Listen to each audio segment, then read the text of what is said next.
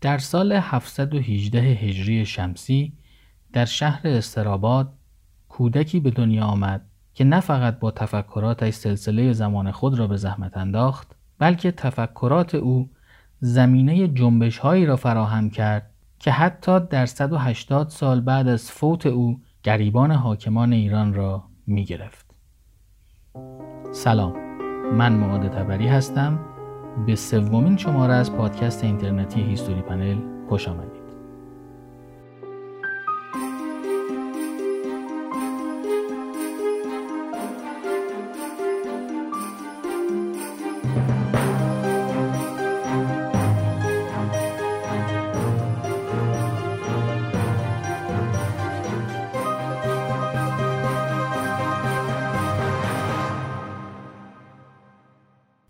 ابتدای برنامه یه اطلاع رسانی رو انجام بدم و اون همین که آدرس پادکست History Panel در توییتر تغییر کرده. متاسفانه account قبلی به دلیل بی‌احتیاطی من از دست رفت و دیگه قابل بازیابی و ورود نیست. آدرس جدید پادکست در توییتر پنل پادکست هست که در انتها با دو تا اس نوشته میشه. این آدرس رو در کانال تلگرام و همچنین در توضیحات همین شماره از پادکست هم گذاشتم. اگر اکانت قبلی رو دنبال می کردی بی زحمت اون رو رها کنید و به آدرس جدید پادکست بیایید. خب بریم سراغ شماره جدیدمون.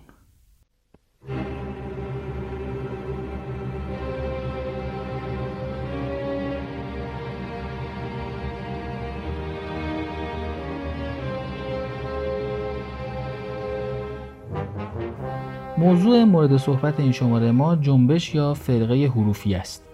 و این شماره بخش اول اون محسوب میشه. چون مطالب و اسامی زیاد بود ترجیح دادم که موضوع رو دو قسمتی تهیه کنم که گوش و ذهن شنونده خسته نشه. نحوه دو قسمتی کردن این شماره از پادکست هم اینطوری هستش که در شماره اول به سرگذشت مؤسس فرقه حروفیه می‌پردازیم. و همینطور یه مقدار هم در مورد وضعیت سیاسی که توی ایران و مخصوصا اون سرزمین هایی که مؤسس این فرقه در اون رفت آمد داشته توجه می‌کنیم. در مورد علت انتخاب این موضوع که الان زیاد نیازی به توضیح نیست در آینده مطمئنا شماره ویژه‌ای برای توضیح انتخاب موضوعات پادکست هیستوری پنل خواهیم داشت. اما در مورد اهمیت حروفیه در تاریخ باید گفت که تفکرات حروفیه به قدری قوی و نافذ بود که خیلی سریع به دل مردم نشست و در ادامه می‌بینیم که این تفکرات به جز ایران به هند، ترکیه و حتی سوریه امروزی هم گسترش پیدا کرد. مؤسس حروفیه شخصی بود به نام فضل الله نعیمی استرابادی که بیشتر نعیمی یا فضل الله گفته میشه. این فرقه بعد از مدتی رویکردهای سیاسی هم پیدا کرد البته مثل همه جنبش ها مطالبات اونها در زمینه عدالت و احقاق حقوق اقشار ضعیف جامعه بود. اما در این دو قسمت از پادکست قرار نیست در مورد اهداف این جنبش و فعالیت های سیاسی اون صحبت بکنیم. بیشتر هدف بررسی ماهیت این جنبشه و در مورد ماهیت جنبش حروفیه این ماهیت مذهبی بود و سعی می‌کردن این ماهیت مذهبی رو که ریشه های ملکوتی و فرازمینی داشت رو عینی و زمینی کنن. قبل از تشریح ذات این فرقه باید بریم به شرایط ایران در زمان تولد فضل الله و بستر شکلگیری جنبش حروفیه.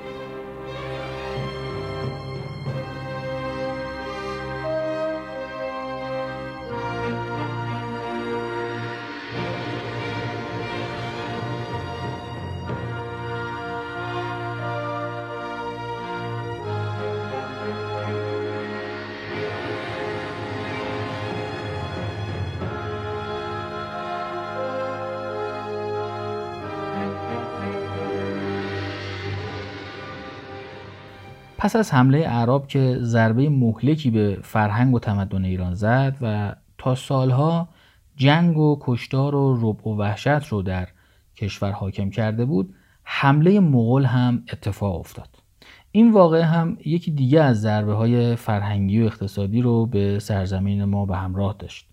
ملتی که روبرو شدن با جنگ های سخت و قتل های گسترده رو در کارنامه خودش داشت فرصت رشد و ترقی رو به دست نمی آورد. اینقدر ناامیدی در کشور حاکم بود و مردم روز به روز ضعیفتر می شدن همیشه برای تسکین روح و برای کمتر قصه خوردن به تعاریف جدید از جهان رو می آوردن. البته در این راه از هر گروه و تفکری که بر ضد نیروهای غالب بود هم استقبال می کردن. تفکرات ملاحده یا همون اسماعیلیان از اولین جداسازی های فرقه‌ای بود. اسماعیلیان گروهی از مسلمانان شیعه بودند که جانشین امامت بعد از حضرت امام جعفر صادق علیه السلام رو شایسته پسر ارشد ایشون یعنی اسماعیل می‌دونستند پسری که قبل از پدر رهلت کرده بود در قرن سوم تا پنجم هجری قمری حدود سالهای 200 تا 450 هجری شمسی اتفاقات مختلفی در سراسر سرزمین های اسلامی افتاد که هم از تفکرات ایرانی ها تأثیر می گرفت و هم بر تفکرات ایرانی ها تأثیر می گذاشت. حدود دو قرن پس از حمله اعراب و حد فاصل سالهای 240 تا 280 هجری شمسی فرقه‌ای به نام ملامتیه ظهور می‌کنه. فرقه‌ای که پیروان اون سرزنش نفس رو سودمند می‌دونستن و تلاش می‌کردن که علم و دانش خودشون رو پنهان کنن و اشتباهاتشون رو در انظار عمومی علنی کنن.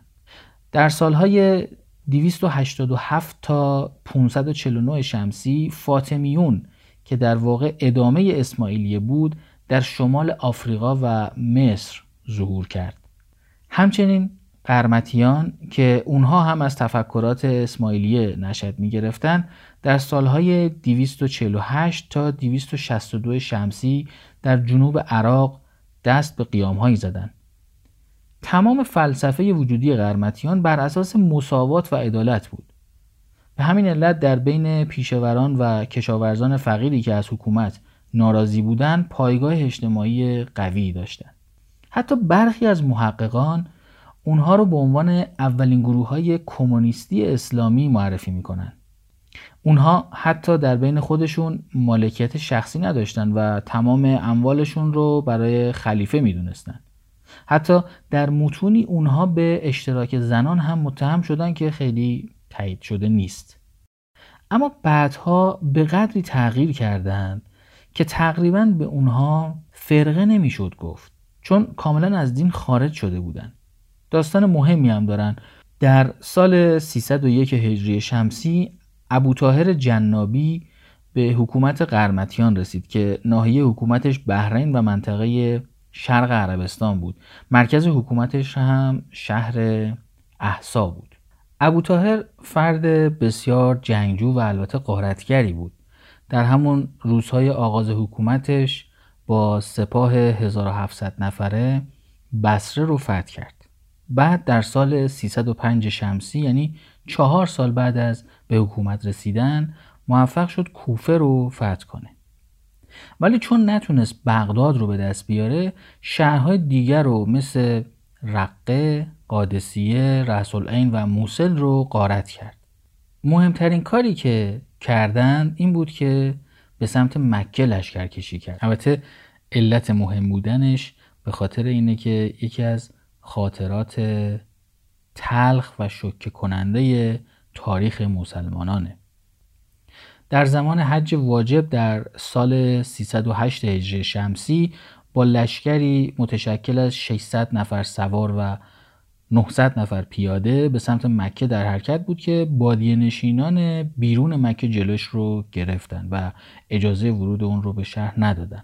بعد از کلی گفتگو و مطرح کردن اینکه هر مسلمان اجازه ورود به شهر مکه رو داره اجازه ورود به شهر رو پیدا می‌کنه. اما به شرطی که قسم بخوره که رفتارش مسالمت آمیز باشه. اونم این قسم رو می‌خوره و وارد مکه میشه. در روز سهشنبه 27 دیماه سال 308 هجری شمسی وارد شهر مکه شد و به محض ورود به شهر شروع به کشتار حجاج کرد. گفته میشه در جای جای شهر در حین کشتار آیات قرآن رو هم مورد تمسخر قرار می‌داد. توهین های زیادی رو به کلیه اماکن مقدس شهر مکه کردن. پرده خانه خدا رو تکه تکه کردن محلی که روی چاه زمزم بود رو تخریب کردن و حتی برخی از کشته ها رو درون چاه زمزم انداختن. درب ورودی کعبه که روکشی از طلا داشت رو از جا در آوردن و افراد زیادی که در خانه کعبه پناه گرفته بودن و پنهان شده بودن اونها رو در همون داخل خونه کعبه کشتن. و تمام محراب هایی که از جنس نقره بود به همراه آویزها و وسایل قیمتی که در داخل کعبه بود رو غارت کردن. همینطور سنگ حجر الاسود رو هم از جاش بیرون آوردن. گفته شده که بین 6 تا 8 روز غارت ادامه داشت. یعنی صبح حمله می‌کردن به شهر و دنبال اشیاء قیمتی میگشتن و آدمهایی رو که می‌دیدن رو میکشتن و عصر از شهر بیرون می‌رفتن و بیرون شهر اتراق می‌کردن. گفته میشه حدود سی هزار نفر رو کشتن. بعد از این جنایت در شهر مکه تمام اموال غارت شده به همراه سنگ حجر الاسود رو به شهر احسا که مرکز حکومتشون بود بردن البته پس از 22 سال سنگ حجر الاسود رو به جای اولیه خودش برگردوندن. با این بیحرمتی خارج از تصوری که ابو تاهر کرد مسلمون ها قرمتیان رو خارج از دین و کافر معرفی کردند. که این کمترین کاری بود که می‌تونستن انجام بدن. اما جریان دیگری هم در قرن چهارم هجری قمری به وجود اومد و اون هم اخوان و صفا بود. این گروه در واقع توسط ایرانیان در بسره و بغداد تأسیس شده بود. اونها به فلسفه و عرفان بسیار علاقمند بودند و همینطور توجه خاصی به علوم خفیه داشتند. اونا بدون ذکر نام مقالات بسیاری رو در زمینه علوم مختلفی نوشتن و حتی در زمینه ریاضیات، موسیقی و کیمیاگری هم مقالاتی داشتند. با کمی الهام از مقالات اخوان الصفا و تفکرات اسماعیلیه حسن صباه در ایران دولت اسماعیلیه ایران رو تأسیس کرد که دیگه وارد داستانهای حسن صبا نمیشیم چون به کرات مطرح شده و یه بخشیش هم میشه گفت کاملا غلط تطابق تاریخی نداره. مثل همون داستان سیار دبستانی شبهای زیادی بهش وارد شده. بگذاریم برسیم به وضعیت مملکت پس از حمله مغول. بعد از حمله مغول تمام زیرساخت های اقتصادی و فرهنگی ایران نابود شده بود و در حافظه تاریخی مردم ایران هم اثر مخربی به جا مونده بود که هیچ افق روشنی برای آینده متصور نبودند. در این زمان یکی از مهمترین نهزت ها یا فرقه ها سربداران بودند. داستان سربداران هم به خاطر بسیار پرداخته شدن به اون در زمانهای مختلف رها می‌کنیم و بهش نمی‌پردازیم واردش نمیشیم. در زمانی که در اقصانقات ایران جنگ های پراکنده وجود داشت شخصی به نام ابو محمد عبدالرحمن جلال الدین از تبریز به استراباد یا همون گرگان فعلی کوچ می‌کنه. اون قاضی القضات استراباد شد. در بهبهه قدرتگیری سربداران در مناطق شرقی ایران در سال 718 شمسی ابو محمد صاحب فرزندی شد که نام اون رو فضل الله گذاشت. باید بگیم این رو که فضل الله در خانواده مسلمان و سنی شافعی به دنیا اومد. البته بعضیا گفتن که او شیعه هم بوده. در دوره کودکی در مدرسه اسلامی در استراباد مشغول به تحصیل شد. حدودا ده ساله بود که پدرش فوت کرد. چون کودک بود نمی‌تونست جای پدرش رو بگیره. اما به واسطه ثروت و اعتبار پدر تونست در بازار حرفه تاقیه دوزی رو فرا بگیره. تاقیه هم یه جور کلا یا عرقچینه که خیلی هم معروف هست به تاقیه یا کلاه عجمی. اون موقع توی ایران رواج داشت. این کلاه فکر می‌کنم الان توی مناطقی مثل مثلا ازبکستان و در واقع کشورهای شمال شرق ایران هنوز وجود داشته باشه. یه توضیح دیگه هم بدم در مورد دوران حیات فضل الله و اون هم این که در اون دوره خانقاه شیخ صفی الدین اردبیلی در اردبیل در حال فعالیت بود. البته خود شیخ صفی 27 سال قبل از به دنیا آمدن فضل الله فوت شده بود و از اون به بعد پسرش شیخ صدرالدین موسی سرپرست خانقاه بود. در زمان تولد فضل الله شیخ صدرالدین موسی 36 ساله بوده. این موضوع شاید کمک کنه به ما برای درک بهتر موضوع ظهور مسلک ها و فرقه ها توی اون دوران. فضل الله 17 18 ساله بود که یه روز توی بازار وقتی مشغول کارش بود همون تاقیه دوزیشو که داشت انجام می‌داد درویشی از گذر بازار رد می‌شد و شعری از مولانا می‌خوند. شعر هم این بود از مرگ چه اندیشی چون جان بقا داری؟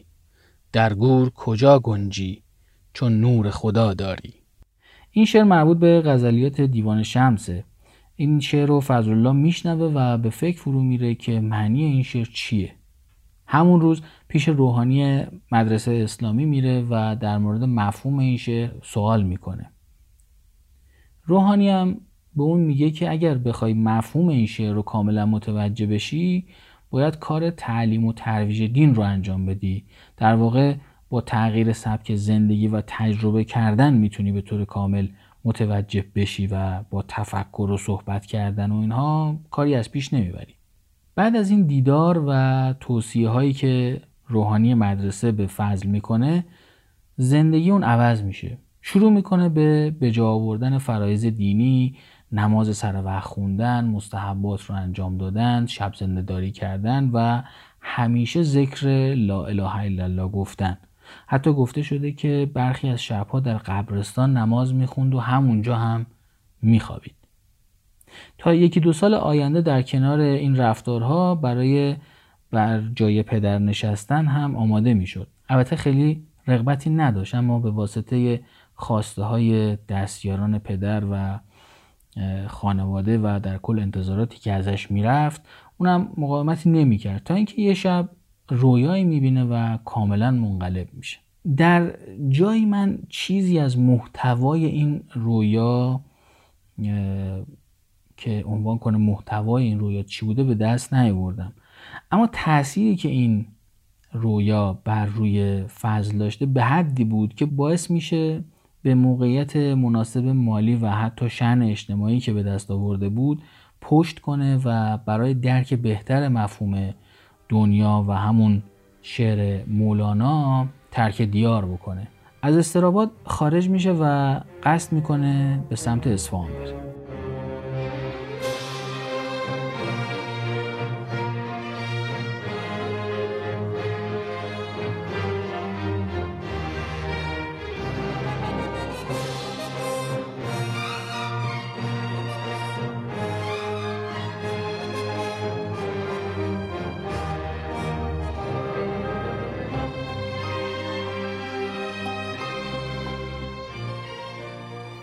در همون اطراف استراباد با چوپانی مواجه میشه و برای مدتی کوتاه به گپ و گفت با او مشغول میشه.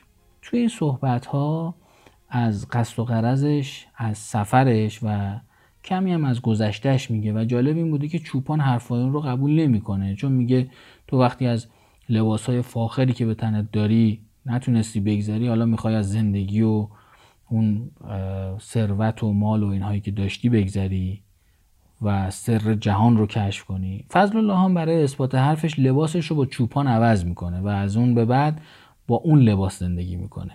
در واقع تا آخر عمرش میگن که با همون لباس بوده. البته بعدها می‌فهمیم که نه با اونم کاملا هم با اون لباس نبوده. یک لباس سفید بلند بعدا اختیار می‌کنه. اما این لباس چوپانی رو در آینده عموما به عنوان نشانه رها شدن از ظواهر دنیا معرفی کرده. خب اینجا باید یه توضیحی بدیم در مورد اتفاقات سیاسی اون زمان. البته بیشتر در همون منطقه استرابات درسته که این داستان ها داره روایت میشه اما باید تحولات سیاسی رو هم در اون دخیل کنیم تا موضوع رو بهتر متوجه بشیم. منطقه استراباد حدود سال 718 شمسی یعنی در همون زمان تولد فضل الله تحت حکومت باوندیان بود. اما نفوذی اونجا نداشتن و سربداران در اونجا حکومت می‌کردن. دقیقا به همین خاطر گفته میشه که احتمال زیاد فضل شیعه بوده نه سنی. اما منابع آذربایجانی اون رو سنی و شافعی معرفی می‌کنن. وقتی فضل الله ده ساله است دقیقا پنج اردیبهشت 725 شمسی حکومت باوندیان عوض میشه و چلاویان به قدرت می‌رسن. این تاریخ حوالی فوت پدر فضل الله است. در حوالی 14 سالگی فضل الله در یک نبرد بسیار سخت استراباد از دست سربداران خارج میشه و امیرولی استرابادی که پسر حاکم محلی استراباد بوده حکومت رو به دست می‌گیره. حوالی 19 20 سالگی فضل الله یعنی 736 هجری شمسی که موقع خروج فضل الله از استراباد هم هست حکومت چلاویان هم عوض میشه و مرعشیان قدرت رو تو اون منطقه به دست می‌گیرن. البته همچنان استراباد در دست امیرولی استرابادی بود ولی با مرعشیان تنشهایی هم داشت. این سلسله مرعشیان هم خیلی سلسله مهمیه چون اینا شیعه دوازده امامی بودن و در واقع از بازماندگان سربداران مازندران محسوب می شدن. این سلسله و تفکرات اون در آینده کل منطقه تبرستان نقش مهمی داشت چون با گسترش مذهب شیعی به قدرتگیری صفویه اینا کمک کردن. خب بریم سراغ فضل الله مسافرت فضل الله آغاز میشه و پیاده به سمت اصفهان میره. این پیاده روی زیاد و طولانی باعث شد درد شدیدی در ناحیه ران و کشال رانش ایجاد بشه. به شکلی که کاملا زمینگیر شد. البته به مقصدش که اصفهان بود رسید و در نزدیکی اصفهان توی کاروانسرا اقامت کرد. چهار ماه توی اون کاروانسرا مون تا پاهاش خوب بشه و بتونه مجددا حرکت کنه. دوباره قصد سفر می‌کنه و این بار سفر حج. در بازگشت از سفر حج به تبریز میره. توضیحی در مورد وضعیت سیاسی تبریز هم بدیم. در این زمان خاندان جلایریان که از ایلکانیان بودن حکومت می‌کردن در منطقه تبریز. جلایریان در منطقه عراق حکومت می‌کردن و مرکز حکومتشون بغداد بود. ولی دو سال بعد از روی کار اومدن سلطان اویس جلایری یعنی سال 736 هجری شمسی تبریز هم فتح شد و مرکز حکومت جلایریان تبریز اعلام شد. اویس که در واقع دومین پادشاه خاندان جلایریان بود علاقه زیادی به شاعری و موسیقی و نقاشی و به طور کلی هنر داشت. فضل الله با سلطان اویس جلایری و وزیر اون زکریا دیدار می‌کنه و در مورد عقایدش با اونها صحبت می‌کنه. البته رابطه خوبی هم بین فضل الله و دربار جلایریان ایجاد میشه. فضل الله بعد از تبریز به خارزم میره. خارزم شهر مهم و بسیار آبادی بود. البته تا قبل از این تاریخ چند بار ویران شده بود که مهمترین ویرانی هم در حمله مغول ها اتفاق میفته در این تاریخ که فضل الله به خارزم میره این شهر مرکز پادشاهی سلسله صوفیان بود. مدتی در خارزم موند و مجددا به سفر حج رفت. چون در فصل سرد مسافرت رو آغاز کرده بود وقتی به سمیروم رسید برف شدیدی بارید و مجبور شد تا مساعد شدن آب و هوا در همون سمیروم بمونه. این صبر کردن سه ماه طول کشید. هوا که مساعد شد سفرش رو آغاز کرد. فقط دو روز از سفرش گذشته بود. حدودا دو یا سه روز از سفرش گذشته بود که یه اتفاقی میفته این اتفاق دو روایت داره. یکی اینکه شبی در خواب رویایی می‌بینه و در رویا امام هشتم امام رضا علیه السلام رو می‌بینه که رو به فضل می‌کنه و شعری رو می‌خونه. در روایتی دیگه گفته شده که در عالم بیداری و حین راه رفتن ندایی میشنوه و وقتی برمیگرده و پشت سرش رو نگاه می‌کنه شخصی رو می‌بینه که تصور می‌کنه امام رضا علیه السلام هست و در حال خوندن شعری بوده. اون شعر این بوده هر که نام او کسی یافت از این درگه بود. ای برادر کس او باش و میندیش از کس. فضل این رویا رو اینطور تعبیر می‌کنه که حضرت او رو طلبیده و باید برای زیارت به مشهد بره. بنابراین تغییر مسیر میده و میره مشهد. چند روز اونجا میمونه زیارت و نماز و عبادت و مجددا حرکت می‌کنه به سمت مکه برای سفر حج. اعمال حج رو که به جا میاره مجددا به خارزم برمیگرده. در تمام این سفرها فضل الله از طریق تاقی دوزی و فروش اونها کسب درآمد می‌کنه. اما در کنار این کار به نظر میاد که کار دیگه ای رو هم یاد گرفته بود. اون هم تعبیر خواب بود. البته به خاطر تعبیر خواب از کسی پولی نمی گرفت و اعتقاد داشت باید از دسترنج خودش ارتزاق بکنه. و همین خاطر به فضل الله حلال خور هم می‌گفتن. فضل الله حلال خور مشهور شده بود. گفته میشه در طول عمرش از غذای کسی نخورد. حتی در حد چشیدن همین کار رو نکرده و این کمک کرد به اون شهرتش در مورد حلال خور بودن.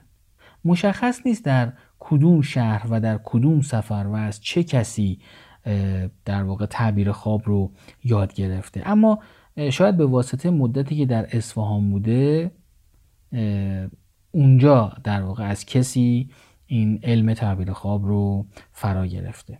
این رو هم می‌دونیم که از سفر اول خودش به خارزم کار تعبیر خواب رو انجام می‌داد اما بدون سر و صدا و بدون جلب توجه.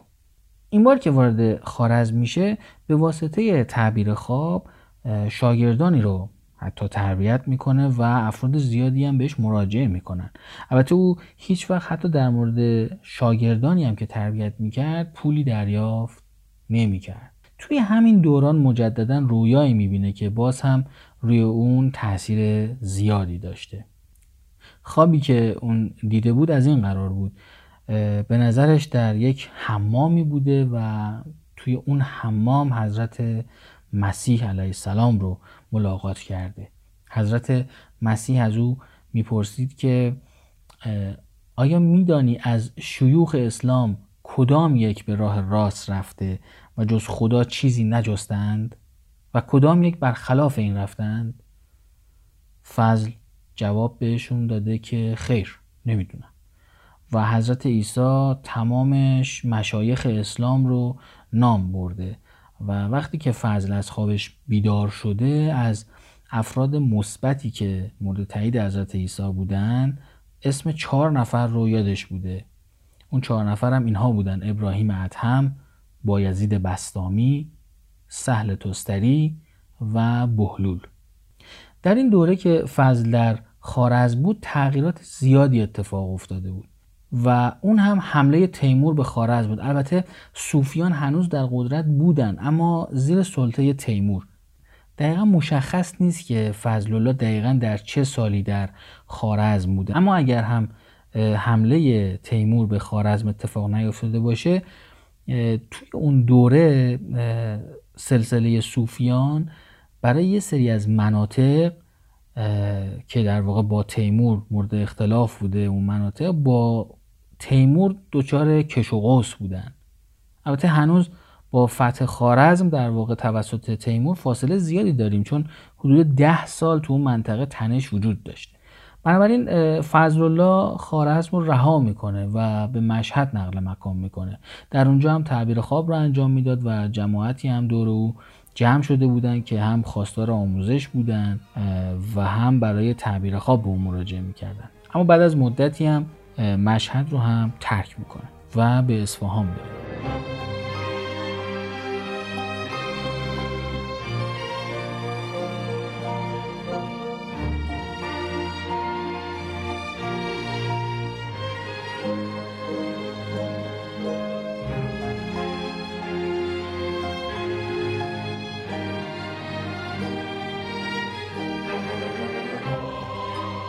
در اصفهان توی مسجد توقچی ساکن میشه. این مسجد هنوزم توی اصفهان وجود داره. البته در متون تاریخی از این مسجد به نام مسجد تقچی یا تخچی هم یاد شده. داستان نام این مسجد هم به این شکل گفته شده که تو منطقه‌ای که از شهر اصفهان که اون مسجد واقع شده محل فروش پرنده و مرغ و اینها بوده. از اونجایی هم که توی زبان ترکی به مرغ توق میگن اسم اون منطقه هم توقچی گذاشته شده و مسجد هم با همین نام مشهور شده. داستان های دیگه هم البته گفته شده که مشابه همینه. حالا یه سری مواردش توی جزئیات با این چیزی که الان من گفتم متفاوت. خب بازم یه مقدار در مورد مسائل سیاسی اون موقع بگیم که بدونیم علت دقیق جابجایی فضل الله احتمالا چی بوده. قبلا گفتیم در شمال ایران مرعشیان بودن که فضل الله از اون منطقه بیرون اومد. وقتی به اصفهان رفت اصفهان تحت حکومت سلسله مزفریان بود. سلطان در اون موقع امیر مبارز الدین محمد بود. در نوبت بعدی هم که در منطقه سمیرون به خاطر سرما میمونه همچنان مبارز الدین سلطان بوده. اما در نوبت جدید که کار تعبیر خواب رو رسما انجام می‌داد سلطان عوض شده بود. گفته میشه که مبارز الدین در موارد مذهبی بسیار تندرو بود و به خاطر همین تندروی ها توسط سران سلسله خودش دستگیر و کور میشه و پس از فوتش در سال 742 شمسی پسرش شاه شجاع به پادشاهی می‌رسه. این شاه شجاع نسبت به پدرش در امور مذهبی خیلی معتدلتر رفتار می‌کرده. بنابراین طبیعی باید باشه که کسی مثل فضل الله بخواد توی این منطقه سکونت کنه. وقتی کار فضل الله می‌گیره مراجعه به اون هم خیلی زیاد میشه. بیشتر مراجعه به اون برای تعبیر خواب و تفسیر اتفاقات بوده که یکی از این تفسیرهایی که در اصفهان انجام داده رو برای نمونه اینجا عنوان می‌کنیم. گفته شده که دو تا مرد جوون که برادر بودن پیش فضل میرن و عنوان می‌کنن که والدینشون گنجی رو پنهان کردن و از بعد روزگار مادر و پدرشون به فاصله کوتاهی از همدیگه فوت شدن و جای گنج هم مخفی مونده. از فضل خواستن که به اونا کمک کنه و جای گنج رو بهشون بگه. فضل الله قبول می‌کنه و میگه برید خونه و فردا صبح موقع نماز صبح از خونه بیاید بیرون و هر چیزی رو که با چشاتون دیدین به من گزارش کنید. اون دو تا برادرم همین کارو می‌کنن. فردا صبح وقتی که در واقع از خونه میان بیرون چشمشون به دو تا خوک میافته. یکی نر یکی ماده. تا چشم اون دوتا به خوک میافته اون دوتا خوک نر و ماده میافته خوک ماده فرار می‌کنه. خوک نر سر جای خودش یه لحظه میسته بعد چند بار دور خودش میچرخه و به سرعت دنبال اون خوک ماده فرار می‌کنه. این تا برادرم میان پیش فضل و چیزی که دیده بودن رو به فضل میگن. فضل الله اولش میگه شاید تحمل شنیدن تفسیر این واقعه رو نداشته باشین من تفسیر رو بهتون نمیگم. اما با اصرار اونها عنوان می‌کنه که اون دوتا خوک نماد والدین شما بودن. خوک اول مادرتون بوده که قبل از پدرتون فوت شده و خوک دومم پدرتون بوده که به فاصله کمی از مادرتون فوت شده. و عنوان می‌کنه که گنج هم زیر پاشنه در دفن شده. اونها میرن پایده رو می‌کنن و گنج رو پیدا می‌کنن. اما فضل الله برای گسترش بهتر تفکراتش در یک محیط آرامتر چون با دربار جلایریان رابطه خوبی داشته میره تبریز. در تبریز ازدواج هم می‌کنه. داستان ازدواج اون هم کمی مخدوشه اما به نقل از خاج اسحاق یکی از شاگردان فضل الله از این قراره که زکریا وزیر سلطان اویس جلایری و همسرش که استرابادی بوده توی جمع مریدان فضل الله در تبریز بودن. اونا تصمیم می‌گیرن که دخترشون با فضل الله ازدواج کنه. مادر عروس به یکی از نزدیکان فضل الله به نام کمال الدین هاشمی میگه که فرزندی داره که می‌خواد نزد فضل درس بخونه و بدون اینکه جنسیت اون رو بگه البته این موضوع رو مطرح می‌کنه. کمال الدین هاشمی هم به مادر دختر میگه که از اونجایی که فرزند شما یا از یه خانواده اشرافیه سختی های زیادی رو پیش رو داره. چون مدرسه فز یک مدرسه معمولی نیست. مادر اصرار می‌کنه و در واقع می‌خواد که با خود فضل این درخواست رو در میون بذاره. فضل هم بهش میگه که زندگی خیلی ساده ای اونجا براش تدارک دیده شده و برای تأمین هزینه های اولی هم باید کار کنه. یا از این لباس های پنبه سفید بپوشه و کار تاقیه دوزی رو انجام بده. مادرم برای دخترش این شرایط رو قبول می‌کنه. اون دخترم اون موقع 14 سالش بوده حدودا. وقتی فضل می‌فهمه این شاگرد جدیدش یک خانومه پیشنهاد می‌کنه که برای یه مدت کوتاه بیاد شرایط در واقع مدرسه و دشواری های در واقع اون کار رو امتحان بکنه اگه می‌تونه ادامه بده. دختره قبول می‌کنه و شرایط مدرسه فضل رو هم در واقع قبول می‌کنه متوجه میشه که چه شرایطی وجود داره. بعد از یه مدتی هم فضل قبول می‌کنه که با دختر ازدواج کنه و اونو بیاره جزء حلقه نزدیکان خودش. دخترم به محض ورود به حلقه نزدیکان فضل از همون خرقه ها و لباس های درویشی میپوشه و مثل دیگران شروع می‌کنه به تاقیه دوزی. سال 753 شمسی در رویای دیگری که فضل می‌بینه فضل مدعی آوردن آین جدید میشه. فضل الله در خواب دید که ستاره های بزرگ و درخشانی از سمت شرق شروع به تابیدن می‌کنن. پرتو قوی از نور این ستاره تابید و توی چشم راست فضل رفت. تا اینکه بالاخره ستاره محو شد. فضل یک آوازی رو یک صدایی رو میشنوه که میگفتش که میدانی این ستاره چه بود؟ فضل جواب منفی داد و اون صدا ادامه داد که این ستاره است که هر چند قرن یک بار برمیآید. بعد فضل بیدار میشه و صدای پرنده ها رو میشنوه و احساس می‌کنه که می‌فهمه که پرنده ها چی میگن. بعد از این رویا بود که در واقع فضل قادر میشه احکام شرعی رو تعویل کنه. یه رویای دیگه هم باز می‌بینه که تو اون رویا می‌بینه که یه لباس بسیار سفید و خیلی تمیزی پوشیده انگار یه فرد منتخبیه. با دیدن امثال این رویاها کاملا احساس کرد که فرستاده خداست و رسما اعلام کرد که مهدی موعوده. پنهانی هم از یارانش بیعت گرفت در واقع جمعیت اخوتی رو تشکیل داد و طوری شده بود که دیگه پیروانش هیچ وقت اون رو ترک نمی‌کردن این مریدان فضل هم روز به روز یه سری کارهای جدید و یه سری کارهای جالب رو به فضل نسبت می‌دادن و اینم باعث شهرت بیشتر فضل در تبریز میشه. یکی از اون چیزایی که بهش نسبت داده بودن این بود که مثلا فضل می‌تونه افکار دیگران رو بخونه و می‌تونه تمام احکام شرعی رو تفسیر کنه. وقتی ادعای فرستاده خدا بودن و منجی بودن او همهگیر میشه علمای منطقه گیلان و تبریز او رو تکفیر می‌کنن. به همین خاطر به سمت اصفهان میره. توی اصفهان که می‌رسه هم باز یه رویای دیگه می‌بینه. تو اون رویا می‌بینه که با تیمور در حال نماز خوندنه. بنابراین این رویا رو این چنین تعبیر می‌کنه که باید تیمور هم به دین اون بپیونده. این موضوع مشکلاتی رو هم براش ایجاد می‌کنه. علمای سمرقند حکم به تکفیر اون دادن. و از تیمور خواستن که حکم قتل اون رو صادر کنه و چنین هم شد. به گفته مریدانش از نظرها قایب شد.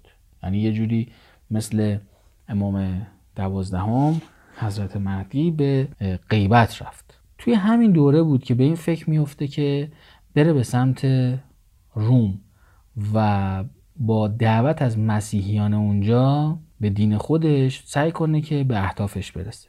بنابراین به شیروان که در تسلط میرانشاه پسر تیمور بود رفت.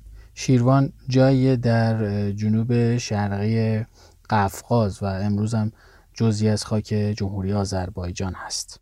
ولی به خاطر شورش مردم میرانشاه فضل الله رو دستگیر می‌کنه و در روز جمعه 14 شهریور 773 شمسی فضل الله در قلعه آلینجا در نزدیکی نخجوان زندانی شد. بعد از چند روز فرمان قتلش که توسط تیمور صادر شده بود هم به شیروان می‌رسه و در 19 شهریور 773 شمسی فضل الله به دست خود میرانشاه گردن زده میشه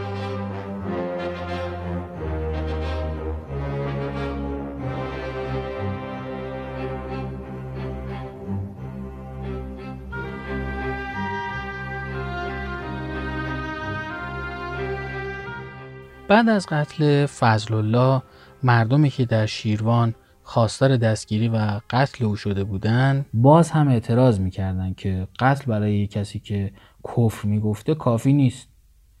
بنابراین تنابی رو میبندن به پاهای جنازه فضل و جنازه رو در کوچه و خیابان میکشیدن و به جنازه او هم توهین می‌کردن بعد از این کارها جنازه رو در کنار همون قلعه آلنجا دفن کردن.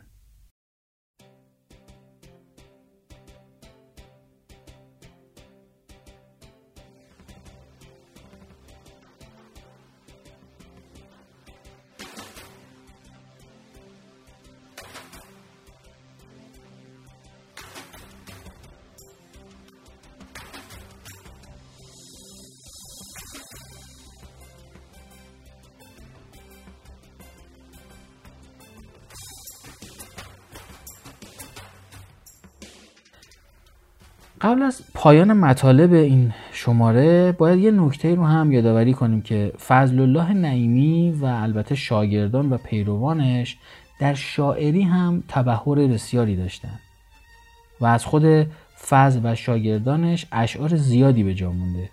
به یکی از اشعار فضل الله گوش کنید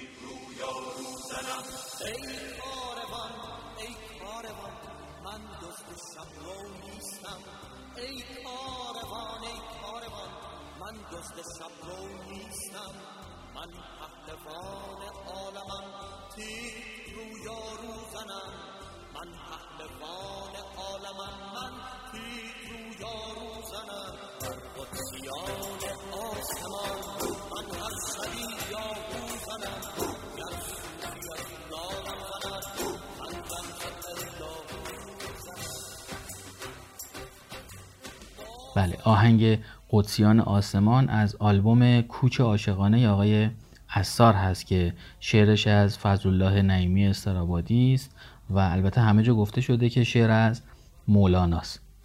البته یه ویرایش هایی هم انجام شده که مشخص نشه که شعر اثر فضل الله هستش. تیکه از شعر که آقای اصفهانی می‌خونه میگه خیزه توانگر پیش من در حالی که در شعر اصلی نوشته شده خیزه نعیمی پیش من که نعیمی تخلص فضل الله در اشعارش هست.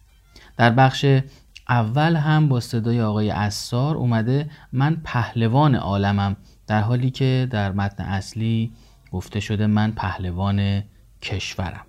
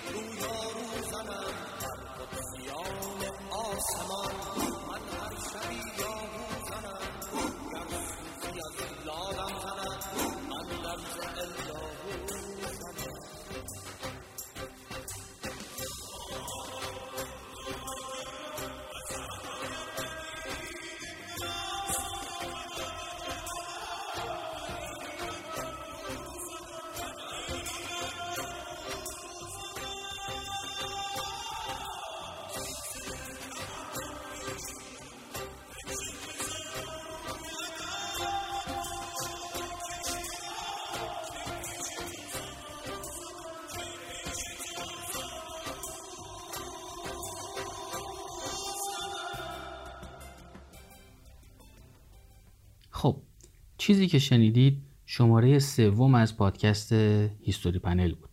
در این شماره به بخش اول از موضوع حروفیه پرداختیم. همونطور هم که اول پادکست گفتم سرگذشت فضل الله نعیمی رو مورد بررسی قرار دادیم و کمی هم در مورد شرایط سیاسی ایران در سرزمین هایی که فضل الله در اون زندگی می‌کرد صحبت کرد توی شماره بعدی بخش دوم حروفیه رو ادامه میدیم. در واقع توی شماره دوم به آموزه های فرقه حروفیه و چگونگی تبدیل اون به یک جنبش می‌پردازیم.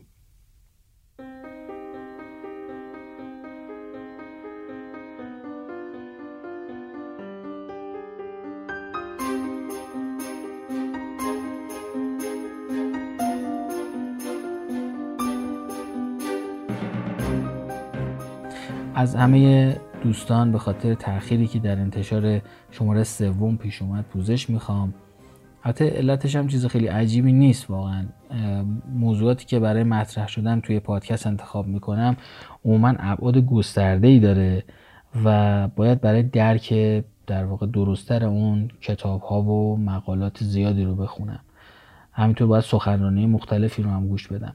تا بتونم با اشراف به همه ابعاد موضوع در موردش صحبت کنم. گاهی هم پیش میاد که هر چقدر این مطالعات متنوع رو انجام میدم بازم احساس می‌کنم که کافی نیست. برای همین پیش اومده که اون موضوع رو نیمه کاره رها می‌کنم و میرم سراغ یه موضوع دیگه که زودتر بتونم جمع بندیش کنم. به حال با تمام تلاشی که برای کامل بودن مباحث می‌کنم احتمالا نواقصی هم هست.